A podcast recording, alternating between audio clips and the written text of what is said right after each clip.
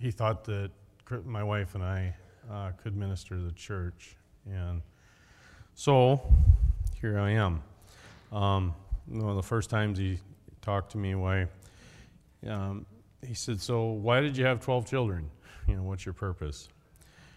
Um, what can you say to my congregation to encourage them to populate fruitfully? He feels like there's, in some ways, a waning of the core principles and desires of uh, growing a, a, church and a community. And then, third, uh, he said, Could you please talk to my congregation about how you process grief and struggle? So, those are the three bullet points, um, or, or, kind of the, the, the, questions that I hope to address today. Um, I'm going to start with a certain amount of my testimony. Um, I hope it doesn't get too long winded because typically, if I do start talking, I don't shut up. Um, so, who am I? Um, I'm John Orvie Pogue. Uh, got my name from my two grandfathers. You know, don't ask me where Orvie came from, but it is what it is. So, good names. Um, from my youngest, so to, to, to start to address the question about why did you have 12 children, in the realm of, of the Christian walk, all of us face this reality of having a calling, whether we know it or not. We have a ministry that's applied to us. And I recognize now, at 48, that from my tiniest memories, I wanted to be married and have a family. That was my purpose. Um, so as I was growing up, you know, I was looking at all the other little girls going, which one's the right one? You know, and I'm saying that at six, seven, eight, nine years old. Um, that was my purpose. The, the concept of a career was less important to me, I think, because even at a very early age, I had an understanding that the Lord will supply. That, that didn't need to be the that didn't need to be my focus because well to start with my own personal abilities is i'm kind of one of those jack of all trades guys that just kind of whatever i set my hand to usually works out um, so from that, uh, based on that principle, as I got older, um, it became more, more real to me. And the girls in my area weren't really, they were normal Christian, you know, young ladies. And I read the story in the Bible where he sends his servant after a wife. And, uh, you know, that kind of resonated with me. And I was having a conversation with my dad, and, and we've always, dairy farming has always been really closely associated with our reality. And anybody that has a dairy farm or been on a dairy farm knows you don't go anywhere. I mean, it's a dairy farm. Um, the only reason I'm here today is I have 12 children. Uh, that's the truth.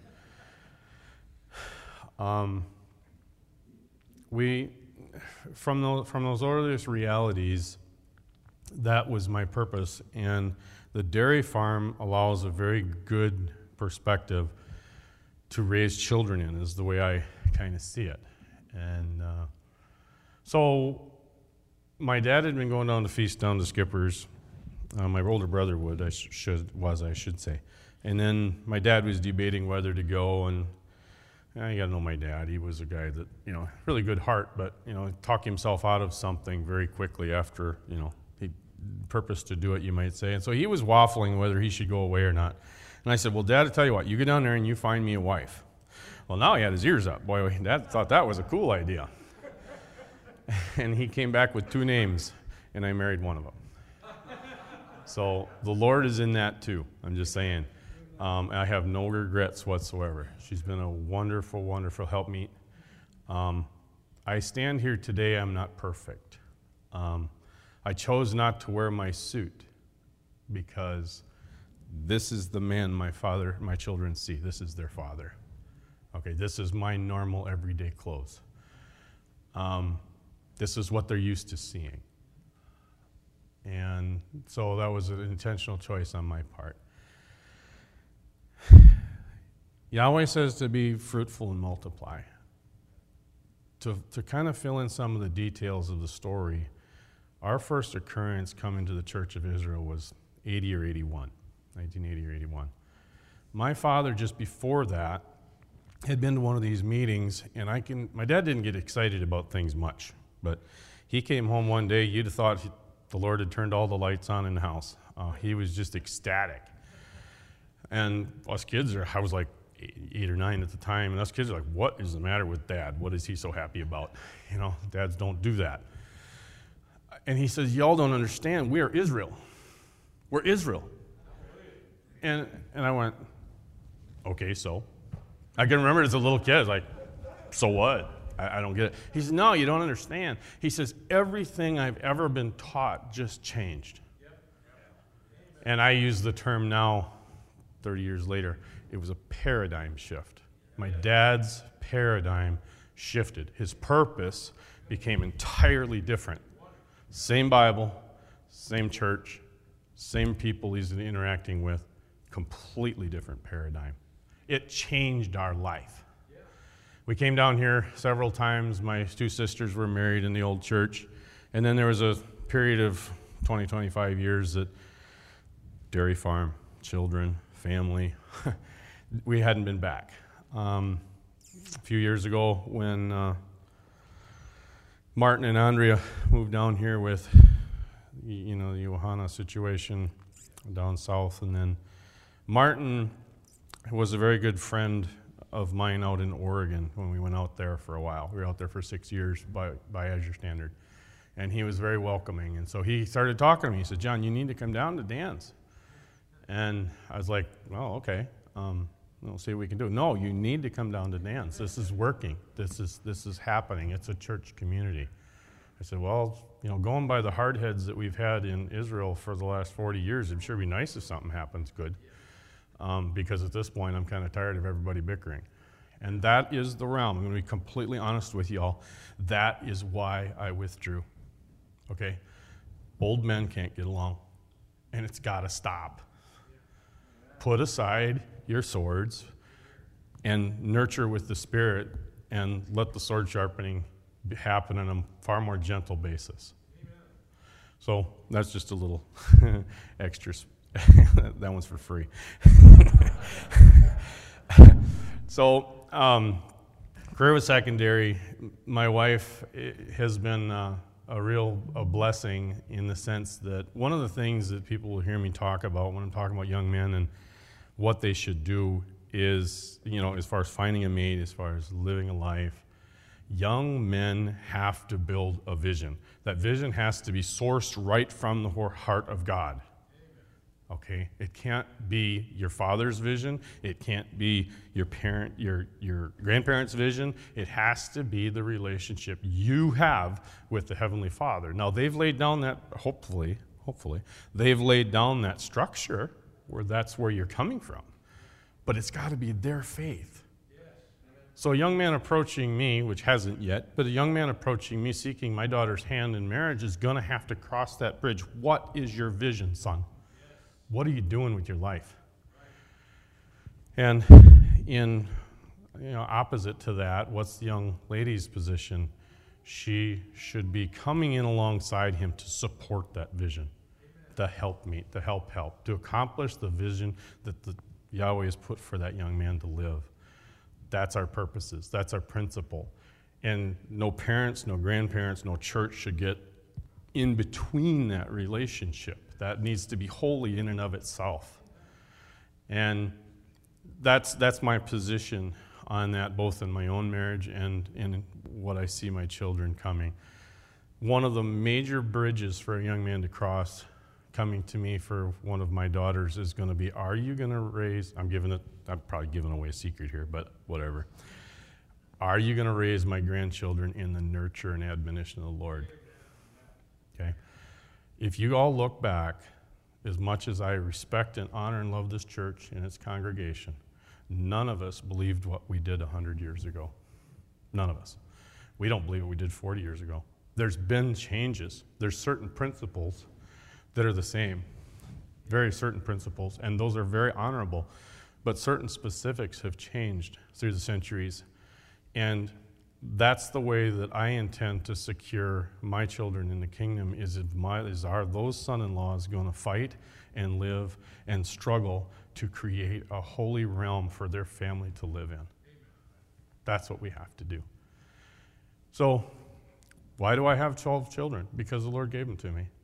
It's, it's that simple. I, he, he joined me with a woman that was willing to do it. Has it been easy? No, it's not. We are flawed people. This is not an easy process. At 25 years of marriage, we find out we have more differences than we did at four years of marriage because now you have this whole ledger of offenses. You know, now you have to work your way through. Yeah, I did. I did mess that up five years ago. I'm really, really sorry. You know, but we need to really realize that the Lord is sovereign in that, and that should be our goal. I want to emphasize the importance of honoring covenants in the tough times. And it's been brought out this week here by numerous people that covenantal relationship. That is what will save us. That is what will carry us through the difficult times. Without that, we cannot accomplish anything by and of ourselves.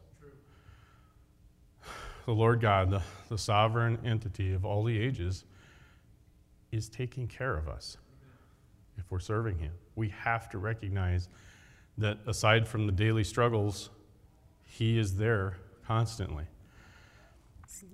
I want to emphasize the value of children.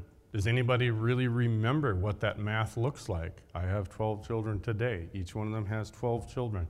Each one of them has 12 children. Five generations later, they walk out a massive force out of Egypt. Okay? If we want to change this country, that's where we change this country. Have children, have wives.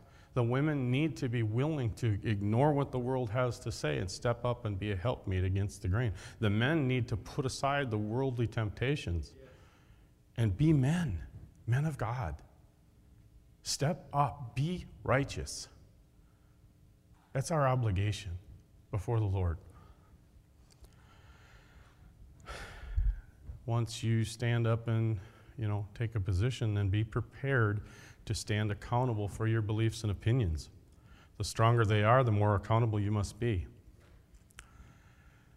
None of this stuff comes for free. Every step forward has to be done from a position of I am righteous before the Lord because of the Lord, by the salvation of the Lord. Why do I have 12 children? Because the Lord has called me to it. He's fulfilled the desires of my heart. He's created a realm that has allowed me to flourish in that way. And here I stand before you today, a redeemed Christian. Okay, therefore, those that are redeemed say so. I'm saying so right now. I am not the man I should be, but I'm far more the man of God because of God than I could ever be without Him. Amen. Be a man of God. Choose life. Choose God every single day. He is, he is faithful to His people. Challenge Him to support your needs. Use God as being a leverage point of your next step. Lord, I seek you, I desire you, show me how to make this happen. Yes. That needs to be our core principle. You're calling me, make it happen for me. I, I am here, I serve, I, I am willing. So that was one of the questions, you know, early on, backing up a little bit, is that I can remember fairly early on, as I was called to have a family one of the questions that came to my mind is, What would you have me to do, Lord? Okay? I still ask that question today. And that needs to be one of a man's core questions. What would you have me to do, Lord? Help me to be the man you need me to be, not who I would be naturally.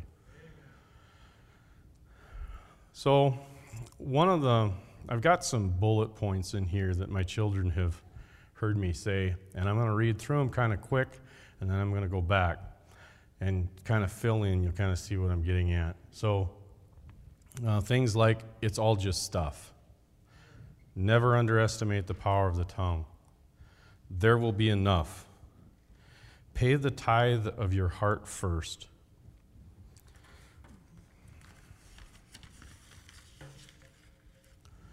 Power to praise, echo praise, be the name. Go to church, especially when you don't feel like it. Except a man be born again, he cannot see the kingdom of heaven. Be humble and kind. Practice the pause. What is the script in your head? Train and discipline yourself in the value of repentance. Train and discipline your children the value of repentance. What does rebellion look like? Always be truthful. Love them to the other side. Eat crow while it's still warm. be transparent. Truth survives in the light. Show a heart of submission to the Lord Jesus to the Lord Jesus Christ to your children and they will see a form of Christ. Seek to find the inconvenient truths in your life, absolute inconvenient truths, then change. So, in addressing the struggles, I'm going to shift gears here a little bit. Um, I had seven children a number of years ago. This is in 2007, I think and our house burned down. I had seven children. There was $77 in my bank account. Um, didn't have any insurance. Um, you know, we're sovereign. We don't do any of the world stuff, you know. Um, I was facing a time in my life like I never expected to see. And uh, so it was, it was a struggle. It was a reality that made me come to grips with myself. And there's a lot more to the story than I probably have time to share right now.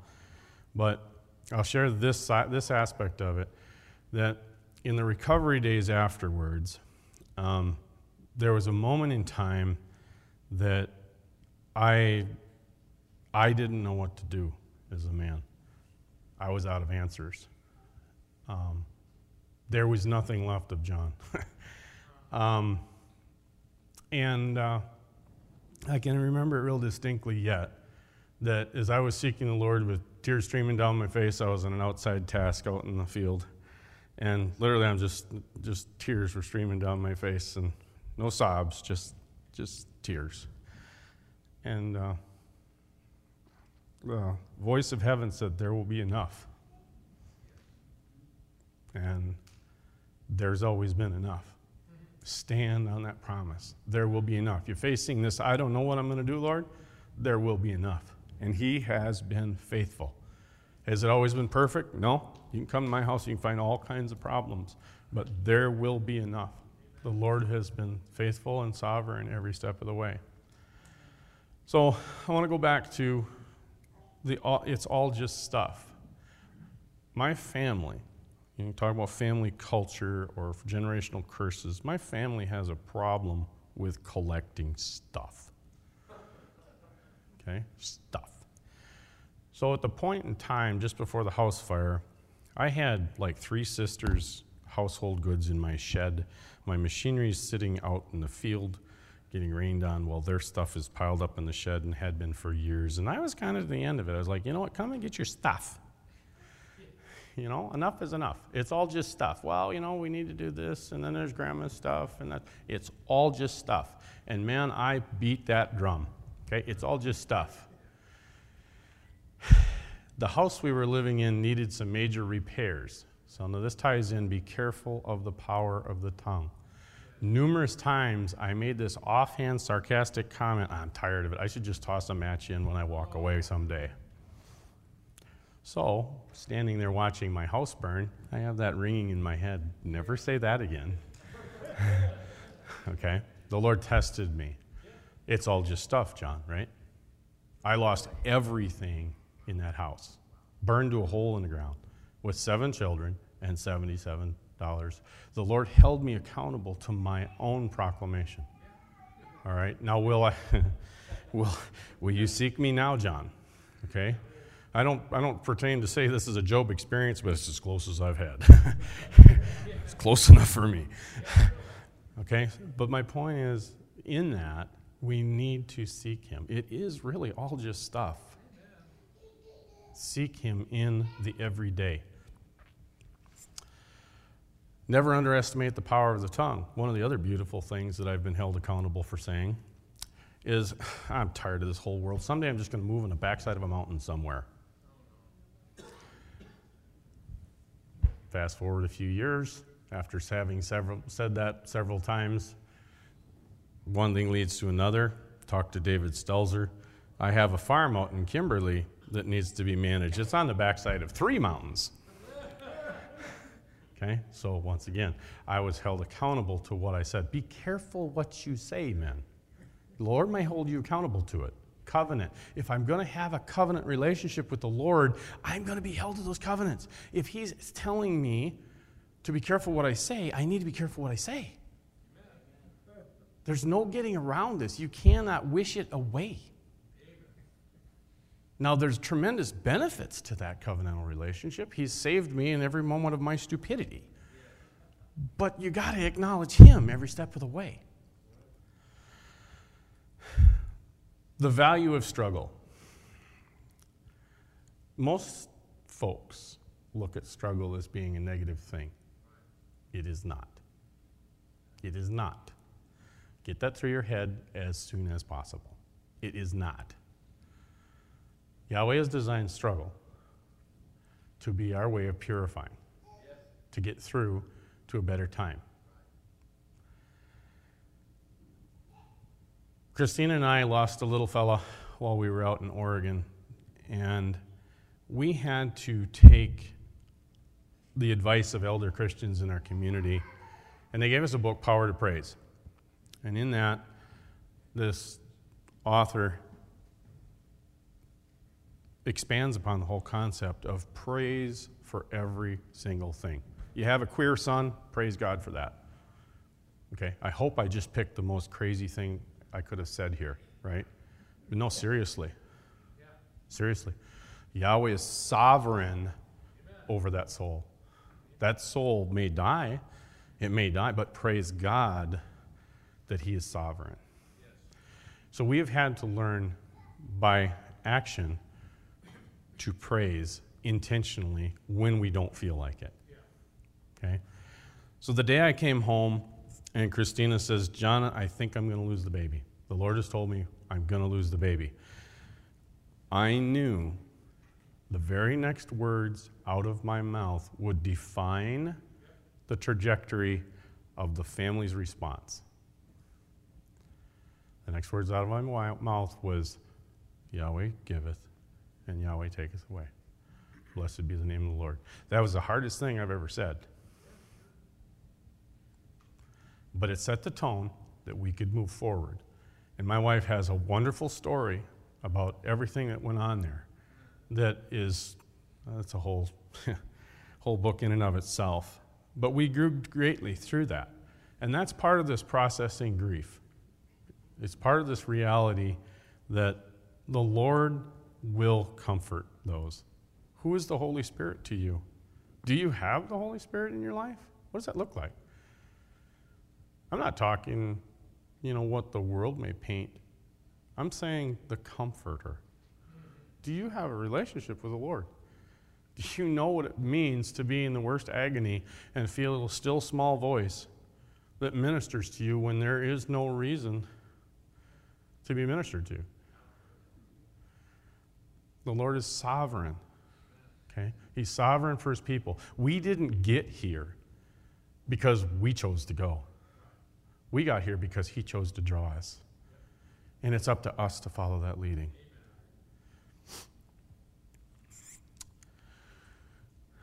Make righteousness and love for Yahweh your focus, and he will supply all your needs through Christ Jesus.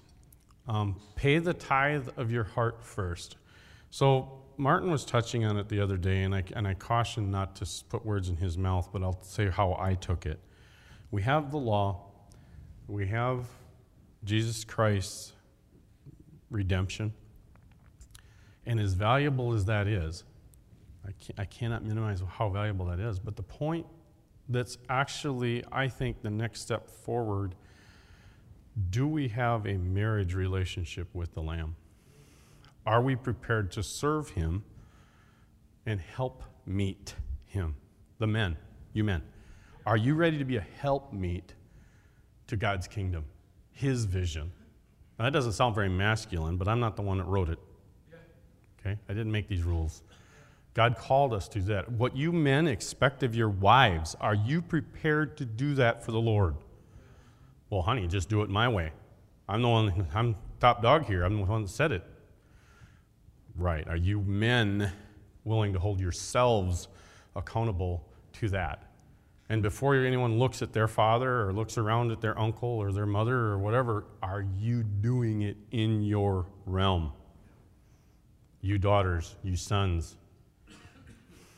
Okay? So, raise children. Why would we raise children in this time? Why wouldn't we? Is it any worse now than it was in Egypt? We were instructed, back to the covenantal relationship, to build houses. Go forth, build houses. The Lord will supply. Will it be a struggle? Okay, go back to point number three above. It's going to be a struggle. Accept it. It's supposed to be a struggle. Can we make it better? Yeah, build communities. Okay, protect ourselves a little bit. Create a culture within and of ourselves that says we're taking care of each other's needs. The Amish and the Mennonites have proven it can be done. What are we waiting for?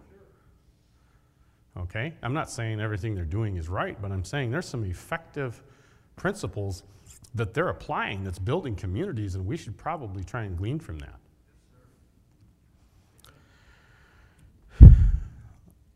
Defy tyrants by our submission to the Lord. Amen. Grow an army of the Lord. What is faith? Faith is the substance of things hoped for, the evidence not yet seen. Faith is the substance of things hoped for, the evidence not yet seen. Do you have faith? Do you have faith that you will find a wife? Do you have faith you will find a husband? Do you have faith you can raise your children? Do you have faith that there will be enough to eat? Do you have faith that He will supply a home when it burns down right in front of your eyes? Do you have faith? Do you have faith to praise Him when you're losing your child? Do you have faith to praise Him when nothing's going right? Praise Him then. That's when it matters. We can sit here when everything's peachy keen and hunky dory, and we can talk about praising the Lord, and that is good. He hears the prayers and praises of his saints. But you know, think about it from a parent's perspective. I have no greater joy than to see and hear that my children walk in truth. If my child takes my discipline and looks at me and says, I love you, Dad, thank you, there is no greater honor. That shows a heart relationship with my child that is built over long periods of positive times. If we're having problem in our young people today, I challenge you men, my age, us older men, what are we doing wrong? What aren't we building with a relationship with our children? What are we expecting of them that's not building a pathway to Christ? What are we doing wrong?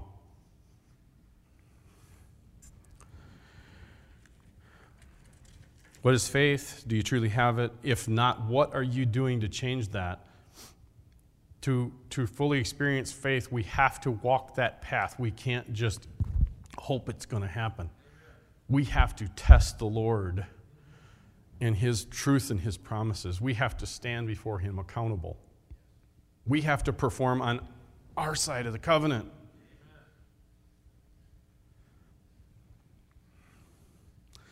Holy Spirit, do you have the Holy Spirit indwelling? I touched on this a little bit ago, but I'm going to do it again. The Holy Spirit is given to us as a comforter. That is that voice inside that helps us through this. If we don't have that relationship, you will not perform as well as you could, period. Okay? We're tapping into the very heart and mind of God with the Holy Spirit. And that comes to us most of the time, in my personal experience, as still small voice, a quietness, which is accomplished by seeking Him with my utmost my utmost for his highest. Amen. Is that as good as another man? Not necessarily. I, I can't say that I have, you know, a large congregation. I have 12 children. But I will serve him for the good of those 12 children with my everything, every single day. Okay? The Holy Spirit brings to us heavenly peace in the earthly paradigm.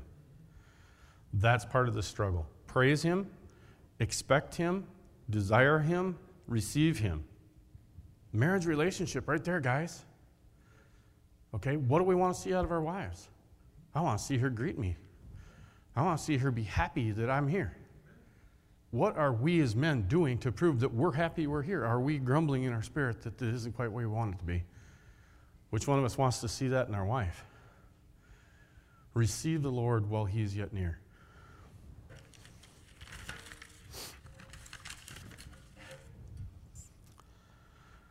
Um, so, in the power to praise thing, and I had intended for my wife to come up. Um, I don't know if she wants to or not, but um, when we when she was told by the Lord we're going to lose the baby, we had had a name chosen out, and that was Echo Praise, based on this book that we'd read. We still have an open name yet. We have one more name. The Lord decides to bless us with a girl. She will be Echo Praise. When the ultrasound was done and we found out it was a boy, a whole different paradigm became revealed to us. This is not Echo Praise. This is Lemuel Hesed, steadfast love. Now, I challenge y'all. How does God prove steadfast love in the loss of a child?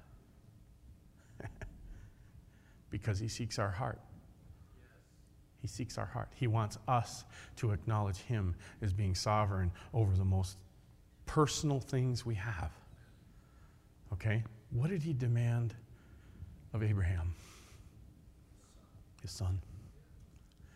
And it wasn't until his son was willing, or it wasn't until he was willing to sacrifice his son that the redemption came. He had to be fully committed. Are we fully committed today? Yes, dear.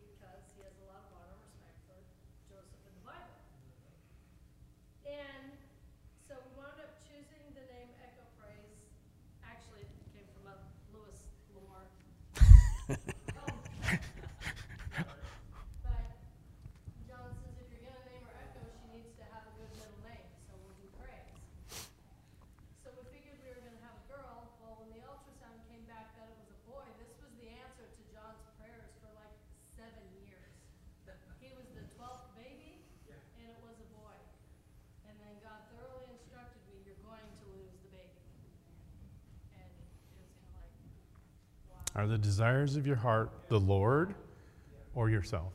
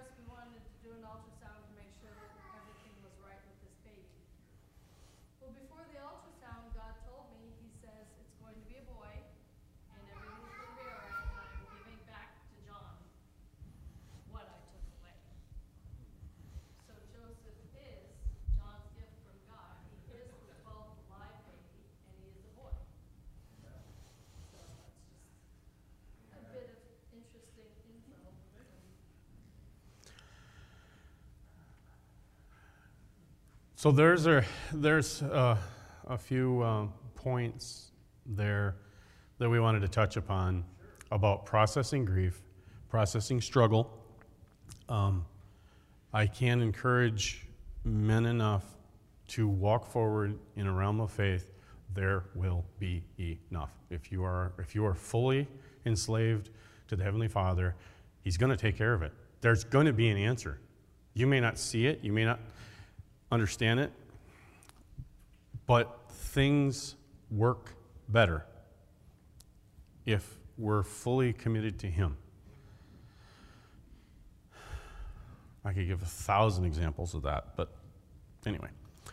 Okay, so back to, I'm going to go back to the vision side of things. I encourage my young men in my home build a vision. I touched on that earlier. The men have to seek the Lord. The Lord is through through ministry and gifts of the Spirit and so on. That man is going to be equipped to do a thing for the Lord, maybe several things. He's going to end up changing through the course of his life to some extent, but he needs to be committed to the Lord and that's that service. Build a vision. Find what the Lord has for you specifically. That probably is going to change through your course of your life, but seek Him for that. Look for that.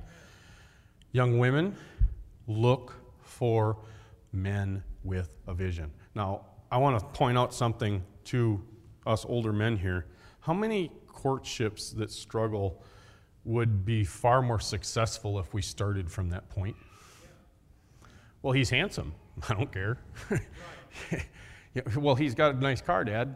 I don't care. Does he have a vision for the Lord? Well, Daddy's a doctor. I don't care. Okay? As I look back through, this is my paradigm, a lens of the young folks that I've been seeing get married, and especially the courtships that have been broken off, which usually comes with some pain. It's typically a sad thing. If people would acknowledge the truth before they get to that point, it wouldn't happen. Yep. There's usually a difference of vision that causes a breakoff. Yeah. And if, if we'd start from that point and realize that that's what, I mean, young men, find a girl that's supporting, build a vision. I mean, back to that, build a vision. And then as you're talking to young ladies, find somebody that has similar, similar perspectives.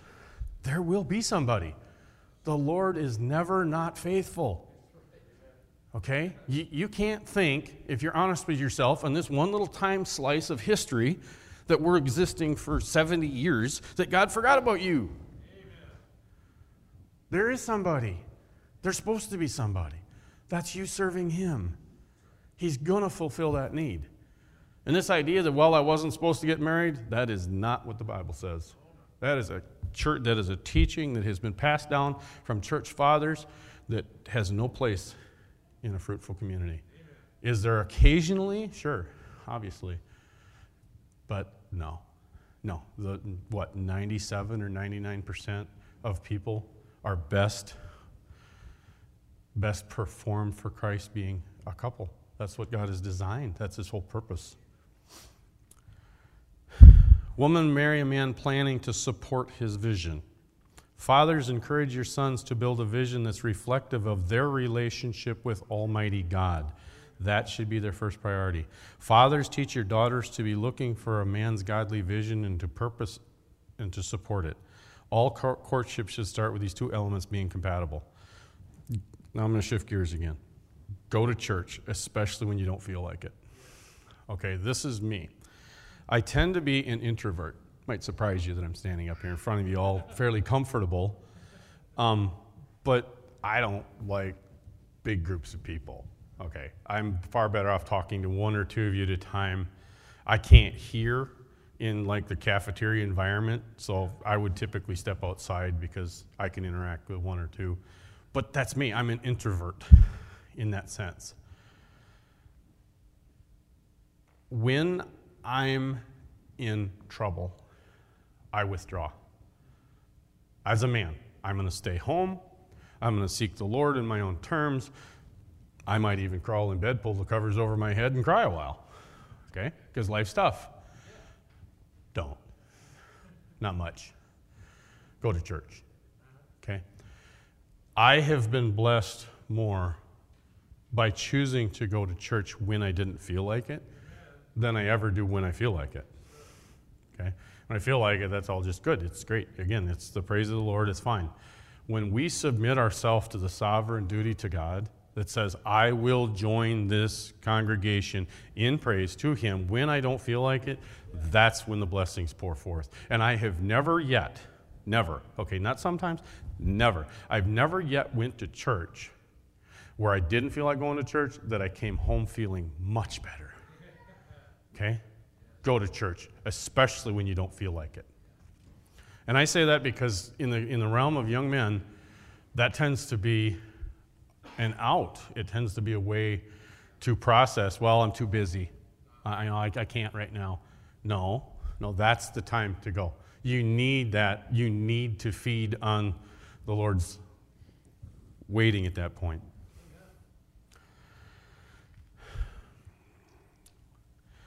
Allow God to shift your paradigm. Except a man be born again, he cannot see the kingdom of heaven. Most of us, show of hands here, how many people have heard that verse most of your life in conjunction and association with the modern church's concept of a salvation verse? It's not. It's an everyday verse. Except a man be born again, he cannot see the kingdom of heaven. Okay? You're having trouble? Go get a paradigm shift.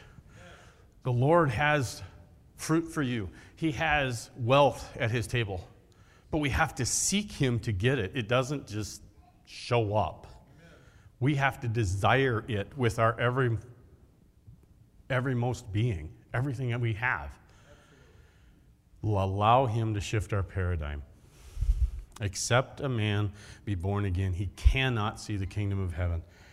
By repurposing and changing how I look at that verse, it has opened up a whole new paradigm to me, a perspective of how the Lord is saving me today.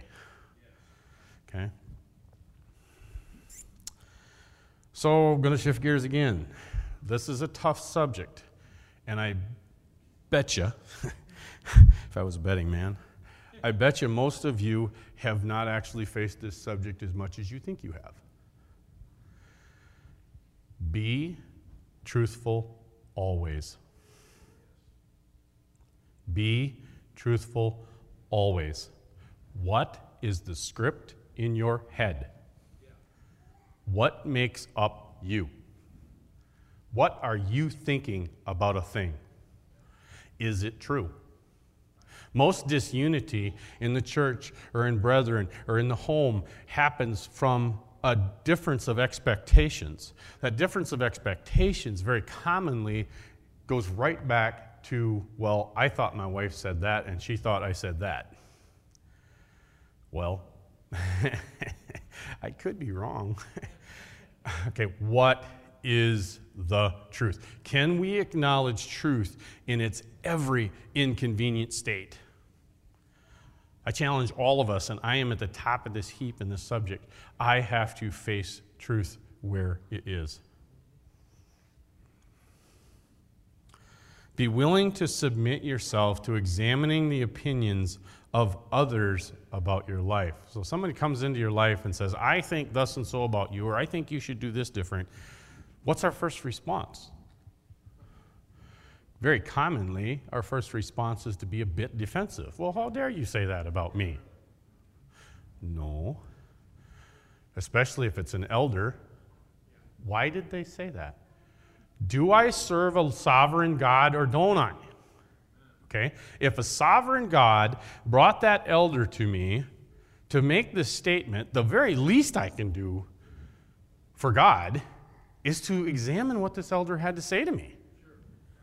If I'm not willing to do that, I'm not honoring the elders in my life. And what does it have to say about honoring your parents and the elders in your life?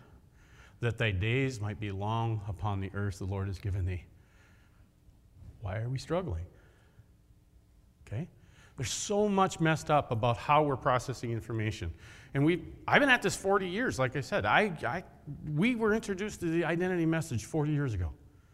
Okay? This is not easy yet. Okay? I'm just being fully honest here. This is still not easy. And I'm not saying big lies like, well, yeah, I paid the bill, but I didn't, or, you know, I went and cheated on my wife and said, no, I'm talking the little lies of what was your intent. I said that. Well, no, I didn't mean it that way. Are you sure? Are you sure? What kind of division did you cause in your, your realm because you weren't being very kind in that realm? I'm still guilty of this. I'm very sorry to say that, but I'm still guilty of this.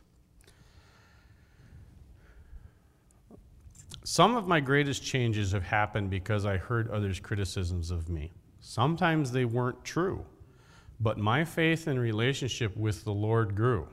Okay? By examining what that person had to say, I made myself go and look at myself and say, what of this? So, this, I didn't write this one down, but this is another sentence in my head to process information. What of this criticism is true? Okay? I'm not going to throw the whole thing out. I'm going to say, what of this criticism is true? Draw the truth from the hard things. Don't, don't just throw the whole thing out. No, that's not who I am. That's not how. No. What, why did they come to me? Why did, why did this get brought to my attention? I serve a sovereign God. If He brought this to my attention, I must examine under the light of truth. Be humble and kind. Practice the pause. The tongue is a difficult member to tame, but we owe it to the Lord to bear fruit in this area. Practice the pause. Don't just blurt out the first thing that comes in your mouth. I wish I could say I'm perfect. I'm not. I just, I just do as I say, not as I do. Seriously. Okay? Back to what is the script in your head? Are you reflecting the Lord's design or are you reflecting your preference? Okay? As men, you know, we're kind of tasked and obligated to setting up a, a framework of, you know, maybe that's not the right term, not the right term, but I'll use it religiosity in the home, an expectation, a framework of righteousness or seeking the Lord. That's our responsibility. And so, doing so, we have certain standards we have to set up, and when people don't conform to those standards, it's easy to get upset. Well, who am I to get upset? Have I done everything the Lord called me to do? Be kind, be merciful and kind. Do we have to be approving? No, we don't necessarily have to be approving, but we don't have to be horrible about it either.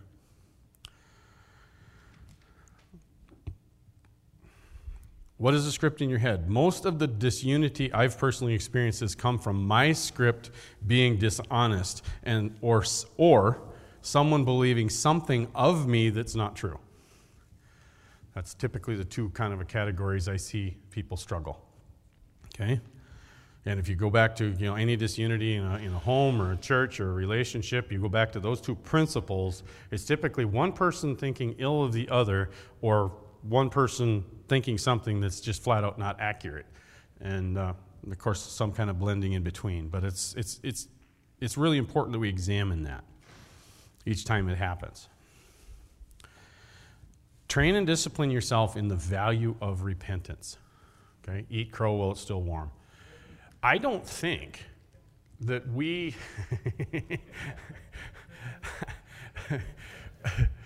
I, am not sure. I don't think that we emphasize enough the value of repentance. Okay?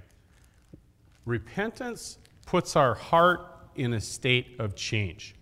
Okay? When I say, No, Lord, I am wrong, okay, now we can do something. When I'm saying, Lord, I wish it were different, or Lord, that's not what I meant, or whatever, we don't get the same result. But when we say, Lord, forgive me, something I've done has caused this, okay? Train and discipline your children the value of repentance, okay? Have their heart. We've got to gain our children's heart every day. It takes 20 positive affirmations to offset one negative. That's psychobabble. Okay? It takes 20 positive. How many of you are saying something positive and good to your children before you say no? Okay? Obviously, this stuff isn't a perfect science because each, each person receives things differently, but I'm giving some general overviews that these are ways that we need to interact with our children. Are we loving them enough with kindness and, and joy and, and having that discipline there? Love them to the other side is, is another one that's one of my favorite to, to share with young people that are struggling with their children. They'll, uh, Mennonites are funny. You know, they, they have their own framework. I've been asked by at least three Mennonites in my life because they know I have 12 children. They figure I got it all figured out. I, I don't. But they'll ask me, if you could say one thing, what would you say? I say, love them to the other side. Okay? Everybody is going through something. Everybody. Love them to the other side. That love doesn't always look like approval. Okay? I'm, if, if you're a queer, I might love the fact that the Lord is sovereign in your life, but don't expect me to like it. Don't expect me to be approving. If you decide to go out and get drunk and wreck your car, I love you dearly and I'll come pick you up, but don't expect me to be approving of your behavior. Okay? There's, there's standards that have to be kept, but love them to the other side. Realize that each and every single one of us is a precious creation and mirror of God. See, I'm, I stand here, I don't really think I look all that pretty. My back's too long and my legs are too short. And my arms, you know, if I believed in evolution, I'd say my knuckles dragging the ground. Okay? I have a pot belly like a Scotsman. And I don't really think there's a whole lot to look at here, but I, in my flawed state, am a reflection of the character of God. Okay? So look at your neighbors, look at your friends, look at your congregation, even the sinful ones, and realize that God created them too. We're all at a different place. And maybe we're supposed to minister and maybe we're supposed to shove them off the cliff. I don't know. But the point being, we've got to be considerate to everybody's position in God's kingdom. One of the lessons, I'll just interject this, this isn't on my notes. I was raised in an identity mentality. So we were sovereign, right? We're the white people. Um, I married a white woman. We have seven children. Life is phenomenal. Um, I just wish the world would get in line and do it like I'm doing it. I was pretty arrogant, I'm sorry to say. Well, when the house fire happened, one of the paradigm shifts for me was the Lord showed me just how horribly wrong I was. Okay? It may come as news to some of us. God's not contained only in this church. Okay? I had a neighbor that we had had many conflicts with. Okay? He was part of the other local church we didn't go to. And we had many, many conflicts with him. And he drove up the next day after the fire and he handed Christine a $100 bill. And he says, I know we've had our conflicts, but this is different. Y'all need help. Okay? That's God. Okay? And honestly, in the shame of my own personal responsibility, I was humiliated. He poured out coals of fire on my head that time. Okay? I changed. The Lord used him to change me. He's still a hard guy to get along with, honestly. I mean, he is. But, but, the, but the truth of the matter is, I stopped thinking the same way. Sure. I changed. Paradigm shift.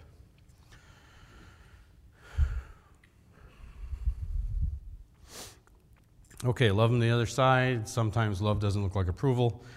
Okay, brace yourselves, men. Men, learn to repent in front of your family. Just because you're the top dog in your home doesn't make you perfect. Okay? Be transparent. Truth thrives in the light. Be transparent.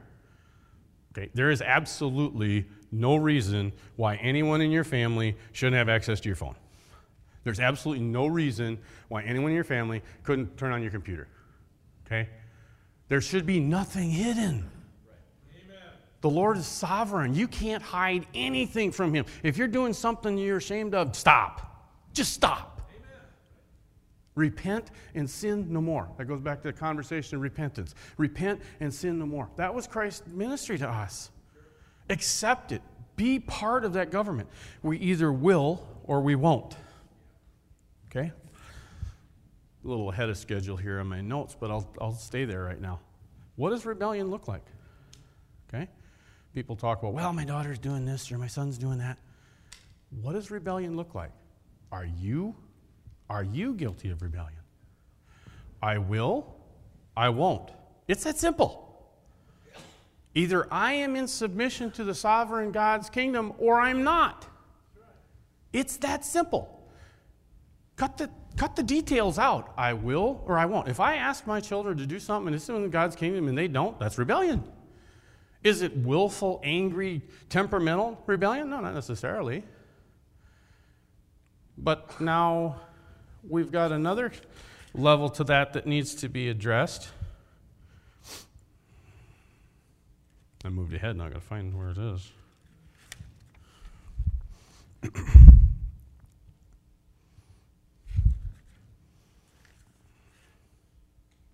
I don't know where it is.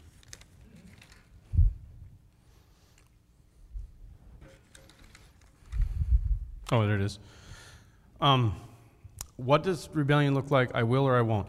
Doing something with a bad heart or perspective is an I won't with deception attached.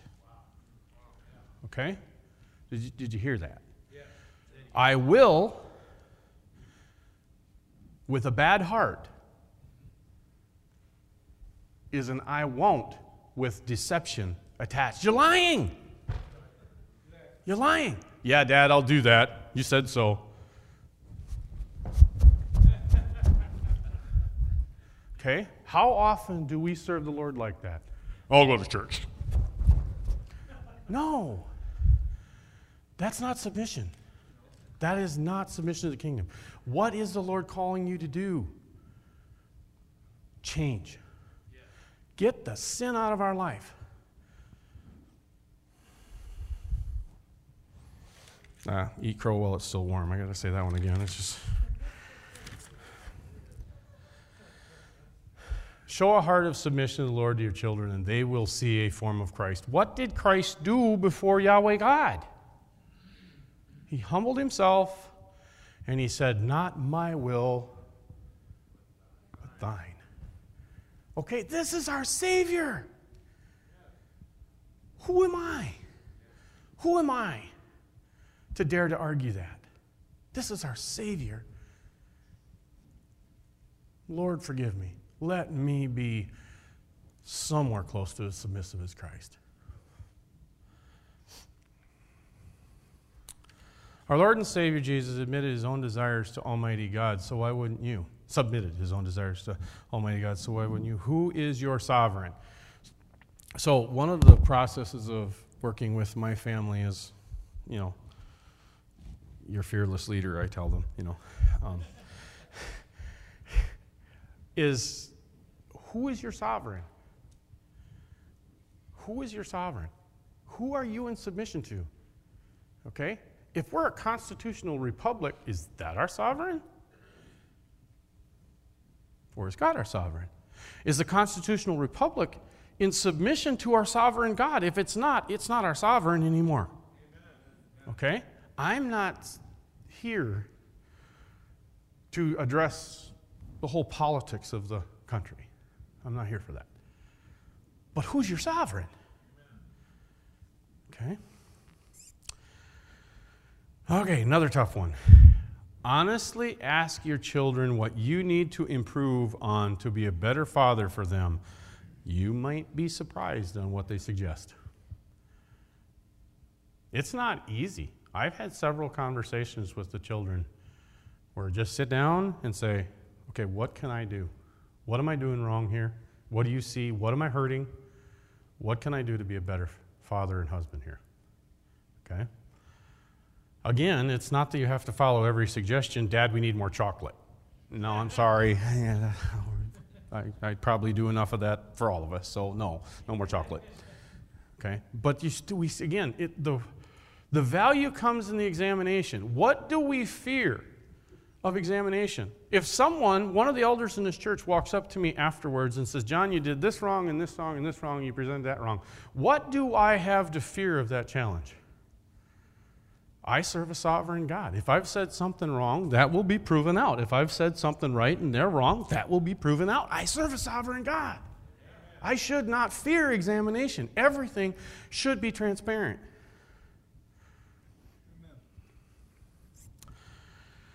Okay, seek to find the inconvenient truths in your life, absolute inconvenient truths, and then change. It's hard. It's harder than we can really say. Okay? Did I look twice when she walked by? You know, you look once, that was an accident. You look twice, that's not. Okay? That's disobedience. Okay? Um, that's, you know, that's a, that's a common one. That's why I use that reference. But it goes far beyond that. It's the inconvenient truths are might be in your relationship as simple as, well, she always does that. Does she? Does she always do that? Always is a big, that's a big serving. He never does that. Never? Okay? Those little catchphrases, believe it or not, cause a lot more disunity than most people recognize. The always and the nevers need to kind of go away. Okay, so to sum it up, get married have babies. Be intentional to raise them in the nurture and admonition of the Lord. Build communities, hurry a little. Okay? Set aside disunity, pursue peace even in disagreement. Yahweh will make you better men and women because of it. You will see a slice of what God sees when He looks at you. Okay? If I could give, okay, why do you have 12 children? Well, because because the Heavenly Father, in His design purpose, decided I needed to have 12 children. I understand God so much better now. Every one of those 12 children are different. Okay? They, they're different in how they process information, they're different on personality, they're different on their gifting. And most of the time, when you know, I look at Reed's family, you see this, you know, you know they're Reed's sons. You know what I'm saying? They're, they're a cookie cutter. From the outside looking in, there's no differences, right? Or not much difference there. They're, they're, they're very similar. If you look at the Pogue boys, they're like a stack of beef coming down the street. I mean, it, it, is, what, it is what it is, but when we're put in the position of a, of a husband, of a wife, and you start looking at your gifting of your children, there's nothing similar. Okay? They are so different. That is us to, the, to our Heavenly Father. Okay? I have changed so much by being a father of 12 children, and those are lessons that I would not give up now. Okay? I cannot strongly suggest enough. Get married, have kids, it'll be the best thing you ever got trained for. You need it, men. You need to get whooped into shape, I promise you. Okay? A dozen kids will change your whole paradigm. You thought life was complicated before. I'm telling you. My intention in, in kind of drawing up the notes, and it was pretty haphazard, I apologize for that.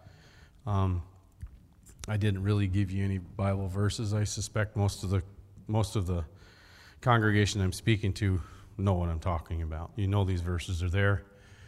Um, but my I guess my purpose was to try and frame out some of the catchphrases that I, as a father and husband, have clung to, okay, that have shaped how I govern my home, how I expect my children to behave, how I expect myself to behave. And so it was my purpose to start this out by, you know, kind of reading down through those relatively quickly realizing how disorganized they were, but then opening it up to a question and answer. Does anybody have any questions for me?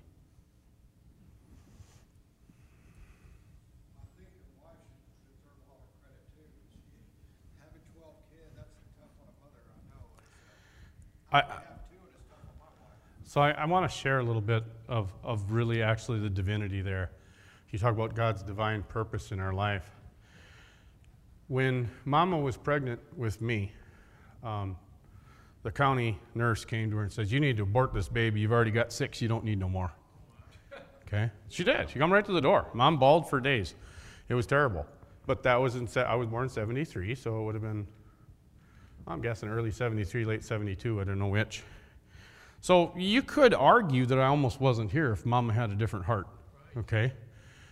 Christina's mama had lupus. The doctors told she laid in bed for several years during her teens. Um, her health was horrible. They told her that she shouldn't have children, period. She's one of two that woman gave birth to, and her only daughter. And she proceeded to then pass away when Christina was 11 to complications with the disease.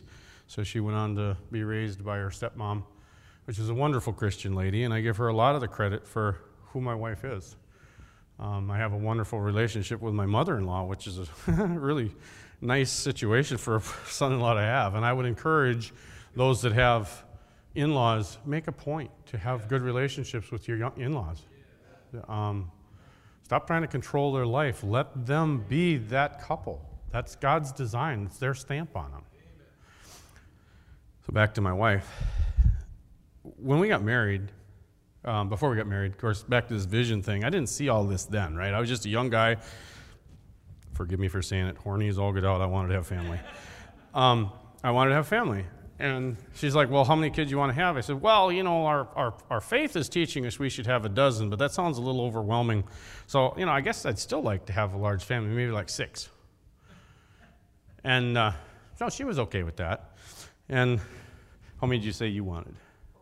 Four? So she was going to have four. And so that's 10. Okay? When we got to 10,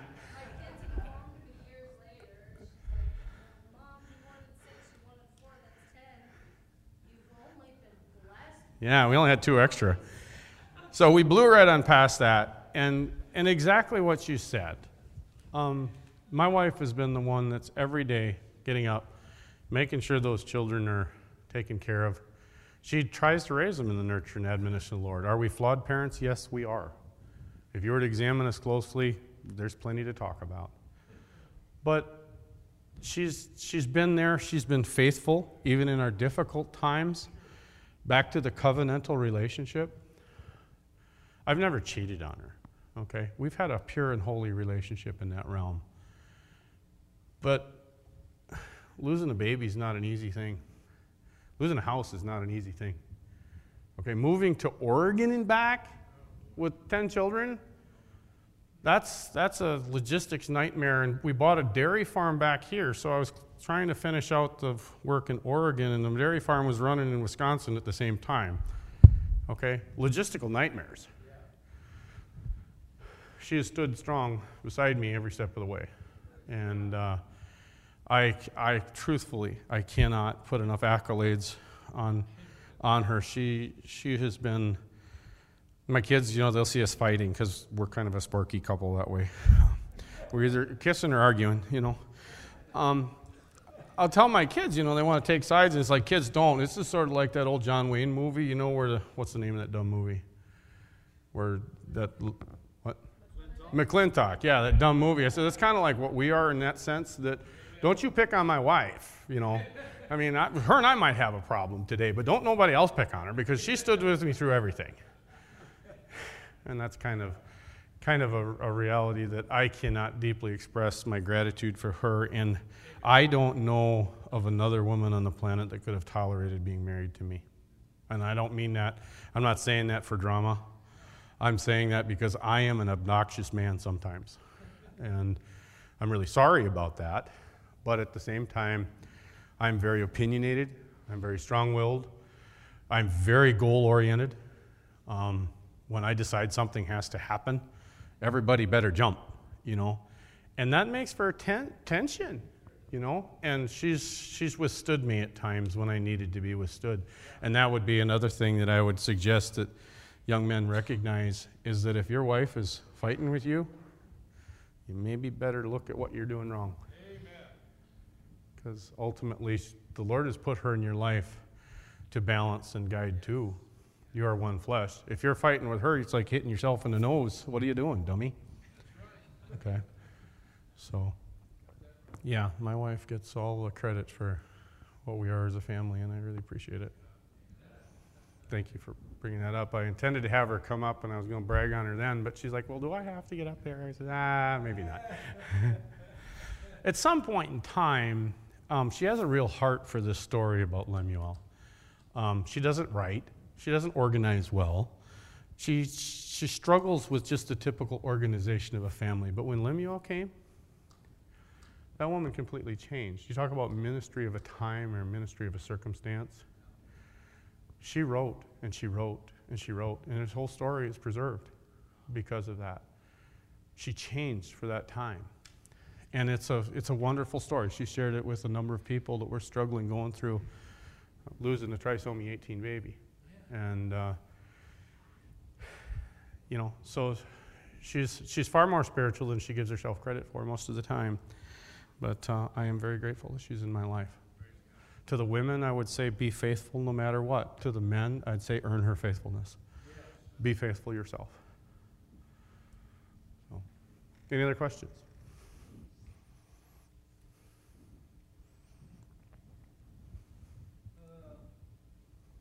My name's still John.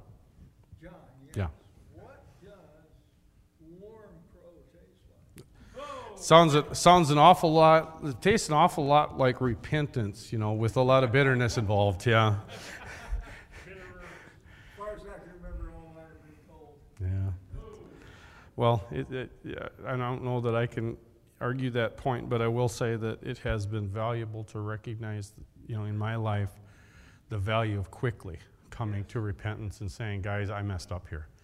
And I've done that. I mean, I, I intended to have Noah, you know, a man's not supposed to brag on himself. And so I said, well, for legitimacy's sake, Noah, maybe you should get up and say something about your father so that they have somebody other than my opinion. And uh, he, he can give lots of stories about Dad's crow. Um, had, to, had to be eaten. Um, like I said, very goal oriented, very, when I move in a direction, stuff's got to happen. So it, that tends to be create tension. Anything else? Thank you, John. You're Very welcome. John, since your son Noah is here, maybe he would like to just say something to, No, I'll leave that up to him.